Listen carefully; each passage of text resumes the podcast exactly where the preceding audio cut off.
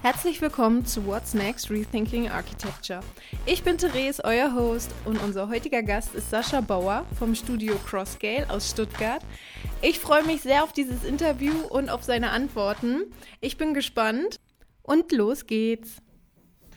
Sascha, guten Morgen. Vielen Dank, dass du Zeit für mich gefunden hast. Guten Morgen. Wie geht's dir? Gut, sehr gut. Die Sonne scheint wieder abwechslungsreich mal in diesem Sommer. Ja, ähm. die letzte Woche hat es komplett geregnet. Ab heute wieder Sonne. Ja. Bei euch auch? Ja, Stuttgart ist gerade wunderschön. vor, allem, vor allem noch, glaube ich, äh, noch nie so grün wie dieses Jahr. Wirklich? Ja, wenn so viel regnet. Irgendwo muss er herkommen. Irgendwo muss er herkommen. Ähm, dann würde ich sagen, starten wir mit einer kleinen Vorstellung von deinem Büro. Wer seid ihr denn? Also, ähm, wir sind Studio Crosscale. Es ist äh, eine Planungsmanufaktur, haben wir uns so ausgedacht, die ähm, auf unterschiedlichen Maßstäben arbeiten möchte.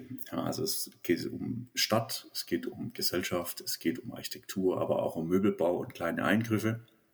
Und äh, daher sind wir ein Team aus Planerinnen, Praktikerinnen und Macherinnen. Also wir testen Dinge direkt auch aus, ähm, machen Modelle, machen das auch im Maßstab 1 zu 1 ab und zu mal ähm, und versuchen das dann auch einfach zu testen, wie das funktioniert. Also auch auf der Baustelle gucken wir mit den äh, Handwerkern gemeinsam, ist es jetzt genau das, was wir haben wollen und probieren das einfach mal aus. Mhm. Also es ist relativ komplex, äh, was wir tun. Wir sind jetzt nicht die Spezialisten für ein spezielles äh, Element, sage ich mhm. jetzt mal. Ähm, aber das ist, glaube ich, der Reiz, so dass der, der Job des Architekten und der Architektin eigentlich auch immer frisch bleibt. Also es ist jeden Tag eine neue Erfahrung. Und äh, sozusagen verstehen wir daher Architektur so ein bisschen als Abenteuer, äh, das wir gemeinsam weiterentwickeln können und dürfen, ähm, mit dem Hintergrund einer sozusagen der kulturellen Ressource des lokalen Handwerks. Sehr schön gesagt. Bei einer Manufaktur stelle ich mir immer vor, dass da ganz viele unterschiedliche Berufe zusammenarbeiten. Arbeitet ihr auch interdisziplinär mit Künstlern oder anderen Berufen zusammen? Oder seid ihr alles Architekten? Also wir sind äh, im Büro direkt, sind wir momentan äh, alles Architekten, teilweise auch äh, Studierende noch. Ähm, aber wir arbeiten gerne mit äh, Künstlerinnen, Designerinnen, ähm, Grafikerinnen zusammen. Mhm. Ähm, da ergeben sich sehr gute Synergien. Ähm, und äh, wir haben jetzt einen Wettbewerb gemacht äh, in Stuttgart in der Kirche. Da haben wir drei Künstlerinnen gehabt von der Hochschule Darstell Darstellenden Künste. Mhm. Also sozusagen auch diese, ähm, ja, das, das Werden eines Raumes ähm, aus einem anderen Verständnis. Also in dem Fall war es das Figurentheater ähm, die einfach ein anderes Raumverständnis haben. Und daraus haben wir dann gemeinsam einen Wettbewerb entwickelt für eine relativ große Kirche in Stuttgart. Sowas finde ich immer spannend, wenn noch andere Einflüsse dazukommen und man in einem großen Team irgendwas ganz Tolles entwickelt. Ähm, normalerweise starten wir das Interview immer mit einem kleinen Warm-up mhm. über den Gast. Und die erste Frage wäre, mit wem, tot oder lebendig, würdest du wahnsinnig gerne ein Projekt machen? Von allen auf der Welt. Mit wem? Äh, ja, das ist, äh, wenn ich jetzt so die aktuellen Projekte mir anschaue, was wir gerade so machen, dann äh, würde ich sagen, äh, ich würde gerne mit äh, Klaus Kinski ähm, und vielleicht sogar parallel mit Werner Herzog ähm, ein Projekt machen. Wirklich? Äh, weil ich das, glaube ich, super spannend fände äh, wenn man jetzt mal den äh, Film Fitzgeraldo nimmt, ähm, wie der da dieses Schiff über den Berg zieht, an äh, Klaus Kinski eigentlich nur wettert und schimpft. Ja. Ähm, aber ich fand irgendwie, das für einen Designprozess kann das super spannend sein, weil es halt einfach die wahre Kritik ist. Ähm, ohne Hintergrundgedanke. Also es geht dann nicht um irgendwelche, ah, der verdient dann mehr Geld und ja. der hat nicht so viel Zeit und äh, das könnte dem nicht passen und ähm, eigentlich habe ich das politische Amt, sondern es ist einfach, die wahre Kritik. Und egal wie ich mich anstrenge, um das Beste zu machen, jeder Gedankengang wird wieder kritisiert. Also das heißt, es geht nicht darum, dass jemand anders irgendwas kritisiert permanent, ja. sondern dass ich dadurch angespornt werde, alle Entscheidungen, die ich getroffen habe im Design- und Entwurfsprozess, nochmal selber kritisch zu hinterfragen. Okay, also meinst du, so ein Klaus Kinski wäre in jedem Team irgendwie wichtig?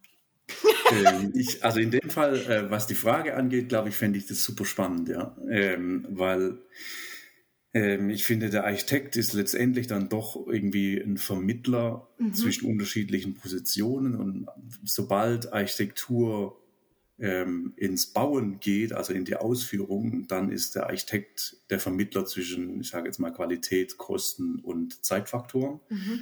Ähm, und es sind sehr, sehr breite Einflussfaktoren, die, die können nie hundertprozentig zusammenpassen. Mhm. Ähm, aber in so einem Designprozess, Entwurfsprozess, glaube ich, ist so ein Klaus Kinski ganz gut. Stelle ich mir auch wahnsinnig spannend vor. Würde ich, würde ich auch mitmachen. Super. Ähm, wenn du eine Fähigkeit über Nacht entwickeln könntest, was wäre es? Egal welche. Ich glaube, ich würde keine Fähigkeit einfach so annehmen wollen über Nacht. Wirklich nicht? Ähm, du willst nicht fliegen können oder zaubern? Nö, ähm, nee, ich glaube nicht. Also ich finde ich find die Fähigkeiten, die wir lernen dürfen als äh, Menschen und Individuen. Das ist immer ein Weg und auf dem Weg gibt es andere Erkenntnisse und andere Menschen, die man begegnet. Und ähm, das ist, auf das will ich irgendwie nicht verzichten. Also das finde ich das Spannende an, an Fähigkeiten, ähm, dass wir nicht nur, ich sage jetzt mal, äh, lernt, wie man Pfannkuchen in der Pfanne wendet, sondern man lernt auch, wie man einen Herd anmacht, man lernt auch, welches Werkzeug passt, welche Pfanne passt, warum die Pfanne so aussehen mhm. muss und so weiter. Also es, sind, es ist komplexer. Okay. Ja, und manchmal, manchmal ist es auch schön, einfach, ähm, wenn andere Leute Fähigkeiten haben, dass ich dann fragen kann, wie es geht, mhm. oder auch einfach mich ähm, dafür begeistern kann für andere Fähigkeiten. Ich sage jetzt mal bei einem Klavierkonzert. Also ich muss nicht Klavier spielen können, mhm. damit ich mich dort entspannen kann und da zuhören kann. Die Antwort also habe ich bisher noch nicht, aber finde ich auch gut. ähm, liebstes Hobby neben der Architektur? Gehst du gerne in die Natur? Äh, sehr gerne, ja. Ähm, aber das würde ich gar nicht so als Hobby bezeichnen, glaube ich, ähm, sondern das ist einfach, was man so gerne tut. So abwechslungsreich, ähm, mal einen Berg hochwandern. Es geht ja in Stuttgart ganz gut ähm, mal einfach so durch die Stadt deriven, ähm, äh, andere Sequenzen erleben. Das, mhm. das ist so ganz nett. So. Ja. Ähm, aber ich würde es jetzt nicht so direkt als Hobby bezeichnen. Ich würde es eher eher ein Hobby sehen, wenn ich äh, handwerklich irgendwas reparieren kann. Also ich habe ja selber äh, eine Schreinerausbildung mal gemacht ja. und äh, das ist mir immer noch irgendwie jetzt angeboren ähm, mhm. und ich repariere gerne Sachen. Also ich habe auch ein äh, ähm, ja, alte Geräte, die man auseinanderschraubt und guckt, äh, kann ich das reparieren und so weiter. Das finde ich super spannend, weil man sich dann auch tendenziell eher mit älteren Sachen beschäftigt, jetzt nicht nur ähm, Sachen aus dem Antiquariat, sondern ich sage jetzt mal äh, äh, zwei, drei Generationen ältere Smartphones, die man oder die man auseinanderschrauben kann, äh, noch, noch den Akku selber wechseln, ähm, solche Dinge. Ähm, das macht mir Spaß. So, ähm, auch immer so ein bisschen mit dem Risiko, okay, wenn ich es jetzt äh, verbock, dann geht mein, mein Smartphone nicht mehr und dann sind meine Daten alle weg. ähm, so, ähm, also das ist auch immer so ein bisschen so, ein, so eine Risikoabwägung. Mhm. Und das ist, glaube ich, was Spaß macht. Also es sind nicht diese, das Abgeben von Verantwortung und irgendjemand anders kümmert sich drum, sondern ich finde es ja spannend, wenn man selber Dinge reparieren kann. Die gehen auch manchmal schief, logisch, mhm. aber so ist es. Ähm, dann sehen Dinge anders aus, ähm, vielleicht spannender, vielleicht individueller. Aber, aber es ist, ist so ein bisschen eine, ja, es, es ist wirklich äh, so, so eine Art Möglichkeit, äh, von dieser We Wegwerfkultur irgendwann mal wieder wegzukommen. Also ähm, ja, ich repariere sehr selten Dinge, aber wenn ich es tue, dann bin ich sehr stolz auf mich, wenn es dann ja. irgendwie wieder zusammenklebt ja. und wieder ja. funktioniert. Absolut. Also das ist, das ist der Faktor, dass äh, wenn ich Dinge zehnmal repariert habe, dann haben die einfach einen anderen emotionalen Wert. Ja, das stimmt. Ähm, die werden dann nicht mehr weggeworfen so schnell. Als wenn, als wenn ich online, bei welcher Plattform auch immer, ständig was Neues bestelle. Das stimmt. Das stimmt. Zurück zu Studio Crossgale. Was macht euren Designprozess aus? Habt ihr einen roten Faden, der sich durch alle Projekte durchzieht? Oder woran erkennt man euch? Oder wann sagst du, das Projekt ist gelungen? Was muss es erfüllen? Das ist äh, sehr individuell. Also es ist, jede Aufgabe ist anders, jeder, jeder Bauherr, jede mhm. Bauherrin mhm. ist anders. Ähm, und das ist so ein bisschen der Entwurfsprozess, der ist sehr angelehnt an so eine Alltagstauglichkeit. Mhm. Ähm, also auch an äh, ja, Alterungsprozesse von Dingen, ähm, die Reparaturfähigkeit, wo wir jetzt gerade hatten. Und das ist so ein bisschen, was wir, ich habe am Städtebauinstitut an der Uni Stuttgart äh, noch unterrichtet als Assistent. Ähm, das haben wir dort als polyvalente Alltagsorte bezeichnet. Mhm. Also sozusagen, was ist die Architektur, was leistet der Architekt und der Stadtplaner und wie wird es angenommen? Also wie wandlungsfähig ist dann die Architektur? Gibt es Elemente, die ähm, vielfältig genutzt werden können oder ist es eben nur das eine Element, ich sage jetzt mal eine Türklinke und mit der kann ich genau die eine Funktion erfüllen. Oder mhm. sind es andere Sachen? Ist es ein Türknauf, wo ich meine Jacke noch hinhängen kann? Also ja. das geht vom kleinsten Teil in der Architektur bis natürlich zu Räumen, Terrassen, Balkonen, mhm. die zur äh, Erweiterung von Küchen umgebaut werden können. Und das ist sehr spannend, wenn man durch die Stadt läuft, äh, das zu beobachten und was Architektur mit den Menschen macht und was die Menschen mit der Architektur machen. Und das ist immer so ein, so ein Prozess, den wir eigentlich beobachten an den Orten, ähm, an die wir hingehen, an die Gebäude, die wir umbauen, an äh, ja, Gewerberäume, die wir jetzt auch schon gemacht haben. Es geht ein bisschen darum, wie wird das nachher genutzt, welche Flexibilität braucht das Ganze. Und ähm, dann testen wir das auch gemeinsam mit den Leuten. Also teilweise stellen wir irgendwelche Möbel hin und sagt, jetzt probier mal den Stuhl äh, mhm. äh, mit dem Tisch, ähm, stellt euch mal in die Ecke, probiert das mal aus. Ähm, also so ein bisschen, was wir auch im Verein Stadtlücken am österreichischen Platz gemacht haben, so experimentell Dinge austesten. Ist mhm. das die richtige Lösung für diesen Ort oder für diesen Raum? Mhm. Und ähm, ich glaube, das ist so eine Herangehensweise, die so diese ästhetisch-funktionale Architektur in so eine Akzeptanz für den Nutzer überführt. Und wenn das nicht passiert, was sehr oft nicht passiert äh, in Architektur aktuell, von dieser sehr fragwürdigen äh, Wertschätzungsketten und solche Sachen. Ja. Also das sind viele Machtverhältnisse im Hintergrund, ähm, die nicht immer für Raum und Architektur dienlich sind. Ähm, ja. Und wenn das aber nicht so angegangen wird, dann verschwinden diese Architekturen auch relativ schnell. Ja, also in, äh, jetzt in Stuttgart aktuell werden sehr viele sehr bekannte Gebäude und Elemente abgerissen. Ja, also so eine Eiermann, Egon Eiermann-Fassade im Kaufhof wird gerade abgerissen. Der Calvo-Kopf mit äh, Architekturpreis aus den 70er Jahren ist gerade abgerissen mhm. und so weiter. Ähm, also die Stadt und unser Umfeld wandelt sich so schnell, mhm. wenn wir es nicht schaffen, die Architektur und die Stadträume so zu gestalten, dass die angenommen werden von den späteren Nutzern und auch eine Wandlungsfähigkeit haben für Nutzer, die vielleicht in Zukunft kommen. Arbeitet ihr auch mit Virtual Reality Glasses, mit den Oculus Rift? Ähm, das machen wir Und nicht. lasst euren Bauherrn da durchlaufen? Das äh, machen wir noch nicht. Ähm, ich glaube, das wird in naher Zukunft auch nicht kommen. Ähm, Glaubst du nicht? Also nicht in unserem Büro. Ach so. Äh, weil äh, es, es ist für mich so was Abschreckendes. Also es ist, es ist dann das Visuelle. Mhm was dort so prägend ist. Ich kann natürlich irgendwelche Geräusche und Vogelgezwitscher noch im Hintergrund mit einschalten, ist klar. Ja. Aber ich, ich habe das Haptische nicht. Ich kann nicht das Material spüren. Ich kann nicht die unterschiedlichen Temperaturen der Materialien spüren.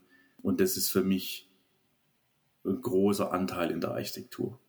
Ja, also ob, ob ich irgendwo durchlaufe und der Boden knarzt, mhm. ähm, ob eine Türklinke fest verbaut ist oder ob die so ein bisschen lapprig an der Tür ja. hängt. Es war für mich ein einschneidendes Erlebnis, äh, wo ich von Melbourne damals zurückgekommen bin. Ich habe mich gewöhnt an diese angloamerikanischen Türen, mhm. äh, ohne vermeintlich ohne Schallschutzfunktion mit Drehknauf, ja. der lapprig ist und so einem Schlüssel, mit dem man in Deutschland maximal vielleicht so eine äh, Tagebuch abschließt.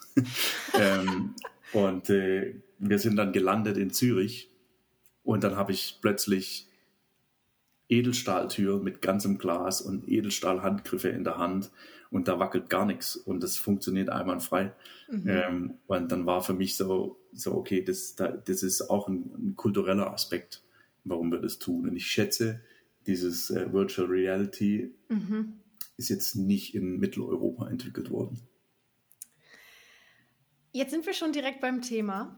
In welche Richtung steuert Architektur oder in welche Richtung muss Architektur gesteuert werden? Ja, das ist äh, ja eine, eine interessante Frage, weil wir natürlich immer darauf abzielen, unsere Welt zu verändern. Mhm. Ja, also das ist so ein bisschen auch eine gesellschaftliche Aufgabe, die wir als Architektinnen und Architekten führen. Ähm, und wir versuchen das mit Materialien zu machen, äh, synthetisch hergestellte Biomaterialien.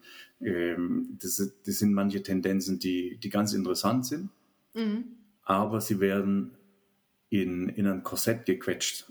Also sozusagen, ich sage jetzt mal, ähm, irgendwelche Biomasse, die dann in Backsteine wieder gepresst ist, weil wir gerade das als Bauform finden, Gebäude aufzubauen. Das ist die richtige Form. Deshalb, nehmen, deshalb setzen wir das neue Material in ein Korsett, um das dann so zu verwenden als das ursprüngliche Material. Ich glaube, das ist nicht der richtige Weg. Ich würde eher sagen, solche Konzepte wie die Baubotanik von Ferdinand Ludwig an der TU München, das sind so Ansätze, die weit entfernt der äh, deutschen Industrienorm äh, in eine Umsetzung kommen in, mhm. in naher Zukunft. Aber sie sind die Konzepte, wie wir vielleicht über Architektur anders nachdenken können. Okay. Und äh, glaubst du, so wie wir heutzutage bauen, ist das noch, ist das noch aktuell? Also wir setzen unser Haus aus so vielen kleinen Einzelteilen zusammen, die ja alle produziert werden müssen. Es ist ja unfassbar viel Müll, den wir da hinterlassen und der irgendwo entsorgt wird. Du hast es ja schon gesagt, Wegwerfkultur. Äh, wir bauen und reißen wieder ab und entsorgen dann unseren Müll irgendwo oder auch mit den Handys, mit den Batterien oder auch mit den Autos, die Batterien und die landen dann auf irgendeiner Mülldeponie in Ghana und werden dann irgendwo abgefackelt. Ja. Was können wir denn dagegen machen? Also wir haben jetzt AI. Die meiste Zeit, wenn man darüber nachdenkt, wird immer nur gesagt, wir haben Angst vor AI. Es wird uns alle ersetzen, irgendwelche Horrorszenarien. Aber die, ähm, dieser ökologische Beitrag, den AI eigentlich für uns tun könnte, dass man da tiefer eindringt, da passiert ja gar nichts. Sollte man da nicht ein bisschen mehr Passion reinbringen? Ja, absolut. Ähm, also wir hatten ähm, auch einen Vortrag mal von Werner Sobeck bei uns, ähm, Städtebauinstitut, mhm. und da haben wir über Architektur gesprochen. Also es geht, ging auch um die Reparaturfähigkeit. Und bei ihm äh, war das so, dass er gesagt hat, ja, warum bauen wir denn Architektur und lassen den zum Beispiel den Elektriker dann Leitungen verlegen, die er jeweils an jeder Steckdose einen Meter länger aus der Wand äh, hängen lässt, falls er dann später zurückkommt, dass er dann noch die, Rest, die restliche Länge hat. Also jedes Kabel ist eigentlich ein Meter zu lang und das ist eine mhm. Müllproduktion. Sein Ansatz war, Gebäude zu bauen, die eigentlich fabrikneu sind und genau die richtige Länge von diesem Kabel dann haben. Ja. Also sozusagen die Müllreduktion. Ähm, er hat äh, das mir gegenüber dann auch bei meiner Rückfrage so verkauft, als wenn das äh, genau das ist, was die Handwerker haben möchten. Mhm. Ja, also sie machen sich nicht mehr die Finger schmutzig, sie schneiden sich nicht mehr den Finger als bei dem Kabel, sie müssen keinen Bauhelm mehr tragen, keine Gummistiefel mehr, weil alles schon vorgefertigt ist, man das zusammensetzen kann. Natürlich mit der Intention, einzelne Bauteile, Materialien, Sorten rein wieder zu trennen, was ja dann möglich ist, ähm, weil ich dann nicht überall eine Silikonfuge oder irgendwelche Klebstoffe dran habe. Aber es macht halt was mit den Menschen. Ja, also sehr, sehr viele Menschen werden ihren Job verlieren. Ja. Und von daher ist dieses Additive in der Architektur auch sozusagen was, wo wo sehr individuell dann nachher ausgeführt werden kann. Ja, also ähm, man muss natürlich jetzt bei den Tendenzen aktuell aufpassen, dass diese ganzen DIN-Vorschriften nicht überhand nehmen. Mhm. Das ist äh, ähm, gut gemeinte Lobbyarbeit für eine spezielle Menschenschicht, sage ich ja. mal. Aber es ist natürlich äh, schwierig, wenn ich, wenn ich sehe, ähm, so einen Schnitt durch, äh, durch einen Fußboden zum Beispiel, mhm ich sage mal, das sind ähm, 20 Zentimeter Beton in den ihrem Beispiel und dann kommen nochmal 20 Schichten Klebstoff, äh, Primer, Fliesenkleber, Fliesen, Fugenmasse, sonst was obendrauf. Ähm, und für jede einzelne Schicht gibt es eine Zulassung und eine Verarbeitungsrichtlinie, ein technisches Datenblatt. Ähm, und ich habe dann ein Paket, das nachher genauso dick ist wie die Betonplatte. Ja. Ja, und das wird nach jedem Umbau wird das abgerissen und neu gemacht. Mhm. Nach jeder Renovierung. Wir diskutieren aber jetzt gerade in, in der Architektur über die 20 Zentimeter Beton und ob man das nicht aus Holz machen kann und ob man nicht andere Materialien findet. Aber Ja. um diese 20 Zentimeter Aufbau, da diskutiert man nicht. Und die, die Schwierigkeit ist, dass wir genau an dem Punkt nämlich das Problem haben, die jungen Architektinnen und Architekten müssen das eigentlich jahrelang lernen, bis sie das drauf haben. Und dann können sie sich gar nicht mehr vorstellen, dass man es auch anders machen kann. Ja. Ähm, und bei diesen ganzen Zulassungen, technischen Datenblättern, DIN-Vorschriften und so weiter, wenn, wenn dann nachher trotz Abdichtbahn und zig Silikonfugen etc. dann doch beim Nachbar unten Wasser aus der Decke tropft, Mhm. dann kommt der Gutachter und sagt, ja, die eine Schicht ist nicht nach Datenblatt zu der Temperatur mit der Luftfeuchtigkeit angerührt, deshalb ist es nicht dicht. Und dann ist aber nicht nur die 1 mm Schicht Klebstoff ne- hat nicht mehr die Zulassung und ist ungültig, sondern Mhm. das ganze 20 cm Paket ist dann ungültig, weil die aufeinander aufbauen. Ja. Ja, und das ist, glaube ich, das Problem, was wir haben. Und da kann, glaube ich, ähm, Artificial Intelligence äh, nicht so viel daran rühren. Weil das ist dann nachher die Ausführung und das ist die Schwierigkeit. Ja, also ich finde ja, hier muss eine Umdenke stattfinden und dass man die Natur tatsächlich zu seinem einzigen Kunden hier machen sollte. Und dass wir vielleicht irgendwann nicht mehr bauen, Architektur bauen, sondern dass Architektur wachsen kann.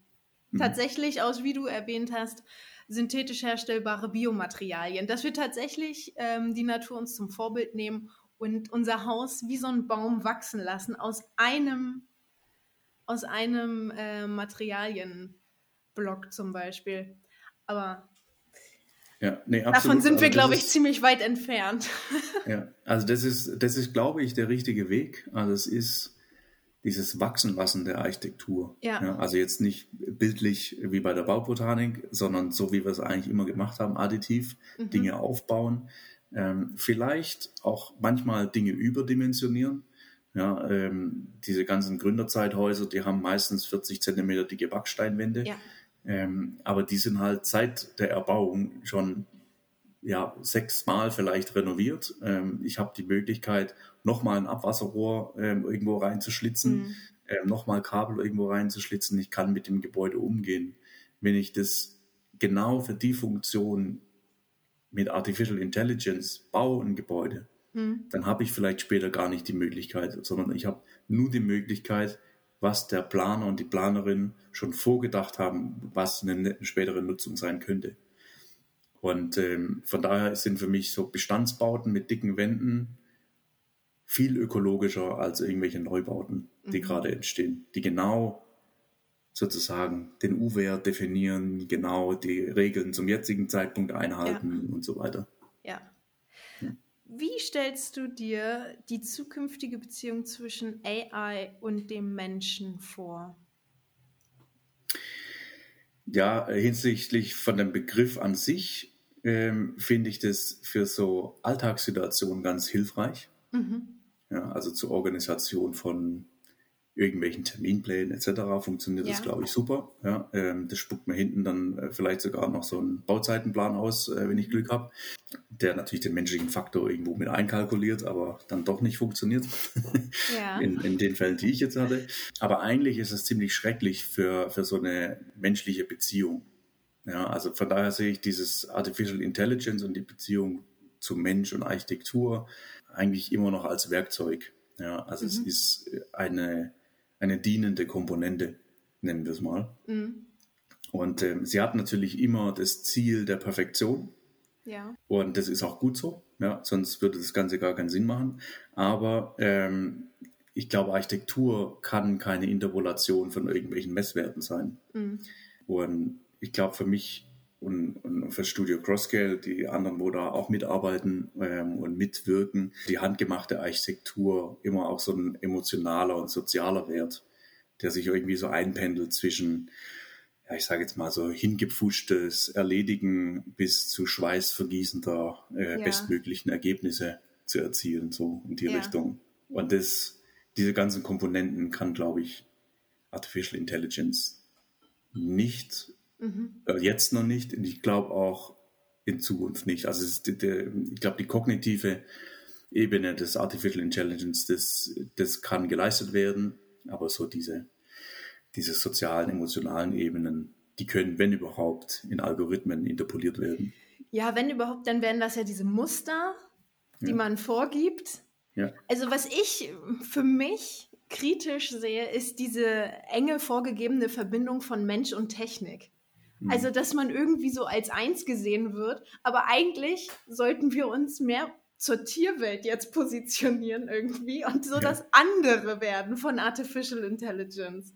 Also, dass wir uns irgendwie nicht damit reinziehen lassen in diesen Wahnsinnsstrudel, weil da kommen wir ja eh nicht gegen an. Und wir können ja niemals irgendwie effizienter arbeiten als Artificial Intelligence. Das, also wir sind ja menschlich und deswegen ja. Denken wir ja ganz anders. Und dieses Problem lösen, was vielleicht bei Artificial Intelligence an erster Stelle steht, ist ja bei uns nur ein kleiner Teil vom Leben. Ja, und absolut. deswegen sollte man sich da vielleicht neu positionieren und eher so das Gegenpart zum AI werden. Vielleicht. Ja. Und AI für sich arbeiten lassen. ja, das hat natürlich auch wieder äh, weitreichende ja, Schwierigkeiten. Ja, was also machen wir dann mit den Arbeitslosen? Also da ja, werden ja sehr viele Arbeitslose auf uns zukommen, ja. aber es wird dann gesagt, dann gibt es neue Jobs.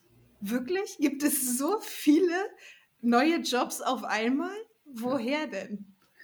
Ja, nee, das ist, das ist genau die Frage. Also die, die Umschichtung von irgendwelchen Prozessen. Ich meine, wir haben, wir haben das Privileg in, in unserer Generation, dass wir theoretisch auch sagen können, nee, ich arbeite nur eine halbe Woche oder 80 Prozent in der Woche, weil ich möchte noch das und das machen. Mhm. Und ich glaube, das ist auch so ein bisschen die Aufgabe, die wir, die wir ermöglichen müssen als Architekturbüros, ähm, dass Leute in ihrer Freizeit auch wieder Ehrenamt ausführen können gemeinnützig Dinge tun, ohne jetzt irgendeine Wertschöpfungskette dahinter zu haben. Und dadurch kann natürlich das Artificial Intelligence ein bisschen eine dienende Funktion haben, dass die Arbeitsprozesse, die wir eigentlich tun, effizienter laufen. Mhm. Aber eben diese, diese soziale, emotionale Ebene, die kann es nicht leisten. Und das machen wir dann in anderen Bereichen unseres Jobs oder eben in der Freizeit. Und dieses Horrorszenario, also dieses, wir werden alle ersetzt und sind dann überflüssig und werden vielleicht noch von AI versklavt oder so, weil wir ja. einfach zu blöd sind. ähm, wie glaubst du, dass das möglich ist? Also, weil dafür bräuchte AI ja einen eigenen Willen. Und dieser Wille, ich weiß nicht, dafür bräuchte ich ja ein Ich, um einen Wille zu haben. Und hat AI ein Ich? Ist das. Also wenn, wenn, wenn man so glauben möchte an diesen, äh, ja, ich sage jetzt mal, die ganzen Horrorfilmchen, ja. wo es aus Hollywood und so gibt, ähm, ist es ja theoretisch machbar. Ähm, also es gibt ja immer ähm, diese ganzen Filme aus Hollywood, die haben ja immer so einen Vorgriff auf die Zukunft. Ja, also ja. bei Blade, bei Blade Runner ganz lustig, wie wir da zusammenleben anscheinend. Ähm, aber sie haben trotzdem keine Flachbildschirme. Mhm. So, das sind Tendenzen, die sie nicht erkannt haben. Und das ist so immer die Frage, wie können wir diesen Algorithmus so gestalten, dass er funktioniert? Und wie können wir mit diesem Algorithmus arbeiten? Ähm, und wer übernimmt welche Aufgabe? Das ja. ist, glaube ich, die spannende Frage. Ähm, wenn wir dann alle nur im, im Liegestuhl sitzen, weil jemand anderes für uns arbeitet, dann finde ich das für meinen Teil ein ziemlich langweiliges Leben. Ja, weil ich habe in meinem Liegestuhl, ähm, ich sage jetzt mal, wenn meine Freunde und Familie nebendran auch im Liegestuhl sitzen, den habe ich ja die ganze Zeit nichts zu erzählen. Ich habe nichts erlebt. Das macht ja jemand anders für mich. Ja, ähm, und dann habe ich auch keine soziale, emotionale äh, Reibung mit anderen Leuten, weil ich sitze ja nur im Liegestuhl. Mhm. Ja, also ich, äh, ich sage jetzt mal, ja, äh, mit manchen Leuten kann man 24 Stunden äh, mehrere Wochen in Urlaub fahren und mit ja. anderen Leuten kann man es nicht. Nee. So, und dadurch ergeben sich wieder andere Gruppenkonstellationen. Ich glaube, es würde die Gesellschaft noch mehr spalten. Also es ist dann nicht nur das arbeitende Artificial Intelligence und das äh, flanierende Volk sozusagen, ja. ähm, sondern innerhalb der Schichten wird sich auch nochmal aufspalten. Ähm, und das, ich glaube, es wird ziemlich langweilig. Hm, weiß ich nicht. Aber ich hätte so viel andere Sachen zu tun. Die, aber vielleicht, wenn ich damit auch fertig wäre, dann wäre es vielleicht langweilig, ja. ja. Wie stellst ja, du dir die, das? Bitte? Aber, aber, genau das ist der Punkt. Du, du, du möchtest das Artificial Intelligence haben, um deine anderen Sachen zu machen. Ja. Aber wenn du ein richtig gutes, funktionierendes Artificial Intelligence hast, dann musst du ja die anderen Sachen auch nicht mehr machen. Nee, das ist dann ja nur äh, zum, das ist dann mein Hobby. ja. ähm, wie stellst du dir das zukünftige Leben und Arbeiten vor? Haben wir sowas wie, also Homeoffice, ist das ein Thema bei euch? Wird das verstärkt eingesetzt? Auch zukünftig? Oder? Also wir hatten im ersten Lockdown haben wir das versucht mit Homeoffice mhm. im, äh, bei uns im Studio Crosscale. Wir haben es äh, zwei Wochen geschafft. Ähm, und dann habt ihr euch alle vermisst und wolltet unbedingt wieder zusammen. Ja, und dann, dann haben wir einen Modus gefunden, wie wir das äh, wieder starten können. Also damals gab es ja jetzt noch keine Tests, aber Tests, aber wir haben dann Maske getragen, offene mhm. Fenster. Ja. Es war ja dann auch langsam Frühling, es ging ja. Und ähm, ja, es ist, äh, ist die Frage, was man, was man tut. Also Homeoffice ist nicht die, die Lösung für alle. Ja, also der mhm. Straßen Kehrer und die Straßenkehrerin, die nee. werden nicht Homeoffice machen. Äh, wir im Architekturbüro, wir hatten gerade eine größere Baustelle in der mhm. Kernerstraße, äh, die mit dem Kupferdach. Ähm, der, die Bauleitung mache ich nicht im, im Homeoffice. Mhm. Das funktioniert nicht. Erschreckend war für mich nur diese, diese angehende Homeoffice-Pflicht. Und auf der Baustelle sind aber 30 Handwerkerinnen die übereinander gelagert arbeiten, natürlich ohne Maske, weil äh, da ist auch dann warm im Sommer und ja. so weiter. Ähm, und also da war schon diese so eine, so eine Art Klassentrennung. Und das fand ich irgendwie nicht so gut. Und da habe ich mich eigentlich gewehrt. Also wir haben ziemlich wenig Homeoffice gemacht, mhm. muss ich sagen. Aber ich habe äh, natürlich gesagt, das ist jedem freigestellt. Mhm. Ja, ob äh, es jetzt Aufgaben gibt, die man im Homeoffice machen kann, das haben wir dann auch immer gesammelt haben gesagt, okay, an dem Tag ähm, sind die zwei im Büro, am nächsten Tag mhm. sind die zwei im Büro. Wir haben es so abgewechselt und haben dann immer die Sachen besprochen, die man besprechen muss, weil Grundrisse skizzieren auf Papier funktioniert auf äh, diesen ganzen digitalen Zeichenplattformen, die es da gibt. Äh, es geht, aber es ist nicht optimal. Also ich kann die Story nicht dazu erzählen, sondern ich muss immer dann ein Zoom-Gespräch gleichzeitig machen, um genau zu einem Ergebnis zu kommen, wo alle irgendwie auch mitgehen. Ja. Und das ist viel effizienter, ähm, eigentlich an, an, einem gemeinsamen Tisch das zu machen und das auszudiskutieren. Also man merkt dann auch so diese, diese Nuancen von Gesichtsausdrücken, Emotionen. Mhm. Wenn ich was erzähle, das sehe ich ja sofort. Ja. Ja, das sehe ich bei Zoom nicht unbedingt, weil ich habe dann mein Bildschirm geteilt und sehe gar niemand mehr. Ja. So, nee, und das, ja. ja. Was mir in dieser ganzen Quaran äh, Quarantänezeit, ich war halt mal zwei Wochen in Quarantäne und da durfte ich Homeoffice machen. Ja. Das hat mir dann aber auch gereicht. Also so zwischendurch ja. mal ähm, raus aus dem Büro finde ich, glaube ich, ganz gut, dass man auch so ein bisschen mehr Freiheit über, sein, über seinen Arbeitsalltag hat und nicht sich direkt an diese 9-to-5-Regel jeden Tag halten muss. Ich glaube, das engt auch irgendwann ein, wenn ja, man irgendwie klar. das Gefühl hat, man ist, man ist ständig ähm, an seinem Arbeitsplatz.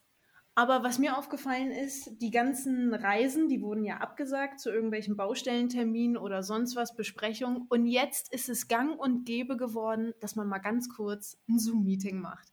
Und aus ganz kurz mal eben ein Zoom-Meeting machen, geht dann wieder der halbe Vormittag, der halbe Nachmittag weg, weil es irgendwie so selbstverständlich geworden ist, ach, dann lass uns doch noch mal ganz kurz darüber reden oder darüber ja. reden. Aber eigentlich ist das viel zeitaufwendiger, als wenn man mal einen Tag komplett da gewesen wäre und hätte alle Themen auf einmal besprochen und fertig. Ja. Also das, ja, das ist, ist mir aufgefallen, diese Selbstverständlichkeit, dass jeder jetzt am Platz ist und per Zoom erreichbar sein muss.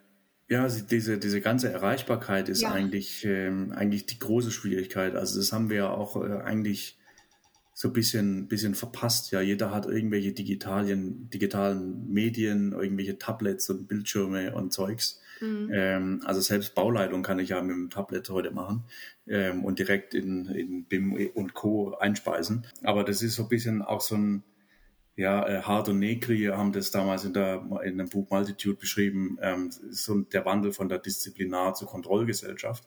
Und ich glaube, das Ganze passiert unterbewusst ja. viel stärker mit den digitalen Medien. Ja, also ich habe überall irgendein Tracking, wo ich jetzt dann war und wie lange ich dort war und ähm, dann schlägt mir diese Suchplattform noch vor, ob ich das noch bewerten will ähm, und so weiter. Und ich muss halt bewusst das ganze Zeugs ausschalten und ähm, bin dann aber trotzdem getrackt. Also ich werde ja die ganze Zeit irgendwie kontrolliert. Ja. So. Und wenn ich dann auf die Idee komme, mal mein Smartphone einen Tag lang daheim liegen zu lassen, dann kommen dann gleich solche, solche Szenarien äh, wie bei ja, so schlechten Krimiserien, äh, mhm. wo man dann gleich irgendwie für Mord oder sowas verdächtigt wird. Ja, äh, also das äh, äh finde ich ganz komische Tendenzen. Aber ich für meinen Teil kann äh, mich da auch nicht entsagen. Also ich habe auch, klar, Smartphone, Laptop etc. Also ja. ich bin da genau in der Mühle auch drin. Und äh, ich versuche halt nur, wenn ich mich irgendwo auf was konzentrieren muss, dann schalte ich das alles ab. Und äh, das funktioniert meistens gut. Mhm. Wenn jetzt nicht irgendwie was schief läuft auf den Baustellen oder äh, in irgendwelchen Prozessen äh, und man dringend erreichbar sein muss, äh, glaube ich, ist das die, die letzte Freiheit, die wir uns noch zurückholen können. ähm, wir hatten es vorher ja äh, schon mal angesprochen, unsere ökologischen Aspekte, die wir hier vernachlässigen. Wenn wir noch mal ganz kurz Thema Klimakrise, die ja wahnsinnig schnell auf uns zusteuert und ich habe nicht das Gefühl, dass irgendwas gemacht wird. Wachsende Weltbevölkerung. Was machen wir? Wie reagieren wir darauf? Sollten wir uns nicht irgendwie vorbereiten, dass, dass hier Millionen an Menschen ankommen, die wir vielleicht aufnehmen? Ich kenne jetzt nicht die aktuellen statistischen Daten dazu, mhm. ähm, aber ich würde sagen, die Verstädterung und die Landflucht, das waren schon immer parallele Tendenzen. Ähm, also man merkt es jetzt hier in der Region Stuttgart seit der Pandemie oder auch davor schon, waren die Mieten so hoch, dass viele Leute wieder rausziehen aus der Stadt. Und das merkt man ganz deutlich daran, dass in der Region ein Häuschen eben fast den gleichen Kaufpreis hat wie jetzt in der Innenstadt. Mhm. Eine ähnlich große Mietfläche, also Wohnfläche. Und das ist so ein bisschen, bisschen die Schwierigkeit. Also es, es, es geht eher darum, Möglichkeiten zu schaffen für Leute, die in einer bestimmten Lebenssituation sind. Mhm. Und da gab es, glaube ich, sehr viele Versäumnisse in, in der jüngsten Vergangenheit, also was äh, die sozialen Infrastrukturen auch angeht. Ja, äh, zum Beispiel, wir wohnen in einem Vorort in Stuttgart. Wir würden gerne unsere Tochter hier zum Kindergarten bringen. Wir haben uns zigtausendmal beworben gefühlt mhm. ähm, für einen Kindergartenplatz. Wir haben aber einen nur in der Innenstadt bekommen. Das heißt, wir müssten theoretisch in die Innenstadt fahren, unsere Tochter dort abgeben, ja. und dann wieder rausfahren, wenn mein Arbeitsplatz hier, mein Arbeitsplatz ist jetzt auch in der Innenstadt, von daher passt es ganz gut. Aber ich hätte, was den Kindergartenplatz angeht, keine, gar, gar, gar keine andere Möglichkeit. Ähm, und das schafft natürlich sehr viel Mobilität und mhm. sehr viele Reibungen, ähm, weil es gibt ja auch Leute, die eigentlich pünktlich zur Arbeit kommen wollen, ähm, gemütlich dahin fahren und ich bin jetzt ein Teil davon und stehe denen im Weg. Ja. Ja, ähm, und das schafft Reibungen, weil, weil es nicht irgendwie gut organisiert ist. Mhm. Was, die, äh, was der Grad der Verstädterung angeht, ist das, glaube ich, so dieser Hauptaspekt, ähm, dass die Stadt als Marktplatz oder die Stadt für Arbeit und Kultur eigentlich noch mehrere Alltagsschichten dazu bekommen hat und mehrere Generationen auch. Ja, also es gab äh, tendenziell früher das die Menschen, die in dem richtigen, effizienten, arbeitsfähigen Alter waren, die sind in die Städte gegangen, um dort in der Fabrik ihr Geld zu verdienen für die Familie auf dem Land. Ähm, heute ist es ja tendenziell anders. Also ich gehe in die Stadt, um was zu erleben, um mhm. einzukaufen, ja. schlechtestenfalls, ja. äh, Kultur zu erleben, etc. Ja, also die Mobilität ist eine andere, aber es gibt trotzdem noch genügend Leute, die in die Stadt gehen, mhm. um dort zu arbeiten. Andersrum gibt es in der Region Stuttgart viele Konzerne, die mhm. eigentlich ihren Sitz außerhalb von Stuttgart haben also sogar außerhalb von der Region. Aber die Leute verdienen dort so viel Geld, dass sie sich eine, eine Wohnung in der Stadt leisten können, weil das ist ja hipper, in der Stadt zu wohnen, neben der Staatsoper. Jo. Und dann gibt's, da gibt es Verkehrsströme, die genau in die andere Richtung gehen. Mhm. Ja, ähm, und das führt für mich so zu Aushandlungsprozessen und da sind wir gerade erst am Anfang von diesen Aushandlungsprozessen. Wenn wir jetzt von wachsender Weltbevölkerung und so sprechen, mhm. ähm, Leute, die dazukommen, mhm. dann, äh, dann sind das Dinge, die wir jetzt eigentlich dringend ausdiskutieren sollten. Ja. Also, weil diese Horrorszenarien mit AI, darüber kann man Filme machen, wie auch immer, aber ich glaube, es, wenn es dazu jemals käme, ähm, dann ist das sehr weit entfernt und bis dahin ist vielleicht unser Planet einfach schon tot, weil wir ihn hinuntergewirtschaftet haben. Ja. Deswegen sollte man sich dringend ähm, eher den ökologischen Punkten zuwenden. Letzte Frage. Was ist Architektur für dich? Hm. Ich kann es eigentlich auf ein Wort äh, reduzieren. Es ist für mich Leidenschaft. Oh. Weil, ja, also irgendwo und irgendwas zu tun, um Geld zu verdienen, damit ich meinen Lebensstandard äh, halten kann. Also zumindest die, die Basics, dass, mhm. ich, dass ich die habe. Ähm, dazu brauche ich eigentlich nicht viel. Ja, da mhm. kann ich auch, sage ich mal, äh, aufs äh, Postamt gehen und die Briefe stempeln. Sag ich mal. Hat aber jetzt auch schon Artificial Intelligence übernommen. Ähm, also sozusagen dieses Basic an, an Lebensunterhalt, mhm. je, nach, je nachdem, wo man natürlich wohnt. Innenstadt, äh, Mietlage ist natürlich wieder anders, das muss natürlich sich ausbalancieren. Ähm, aber für mich ist Architektur und auch ähm, ja, Stadt machen mhm. eigentlich eine, eine Leidenschaft, weil ich das als Zukunftsaufgabe für uns sehe in dem Sinne, wenn wir über Ökologie ähm, und soziale, emotionale Themen sprechen, ähm, ist das das Umfeld, der Kontext, in dem sich alles bewegt. Und wir haben ähm, mit dieser ähm, Steigerung an Weltbevölkerung, an, der, äh, an den Zuzügen, die wir haben, haben wir immer so, so Bilder vor dem Kopf, dass jeder irgendwie so ein Einfamilienhaus haben möchte. Ist eher so, mhm. so eine westliche Kultur. Und ähm, ich glaube, das müssen wir ver versuchen zu verhindern. Ja, also dieses, ich gab, es gab da in, äh, in Hongkong gab es diese Kowloon Wall City. Ich weiß nicht, ob du das kennst. Äh, das waren ganz kleine Einheiten übereinander gebaut, war ah, eigentlich ah, ja. So, ein, ja, ja. so ein Moloch. Ja. Ja, so ein ähm, richtiger Moloch, wirklich. Genau, aber die Leute, die dort waren, da gab es sicher einen großen Teil davon, die dort leben mussten, weil sie sich nicht, nichts ja. anderes leisten konnten. Aber es gab auch sehr viele, die dort leben wollten die dort ihr eigenes Geschäft aufgemacht haben, ihr eigene, äh, ihren eigenen Lebensstandard sozusagen geschaffen haben, ihr mhm. Lebensumfeld. Ähm, und da müssten wir, glaube ich, aufpassen. Ich sage jetzt mal, in der westlichen Kultur ist dieser ähm, Bevölkerungszuwachs nicht so groß.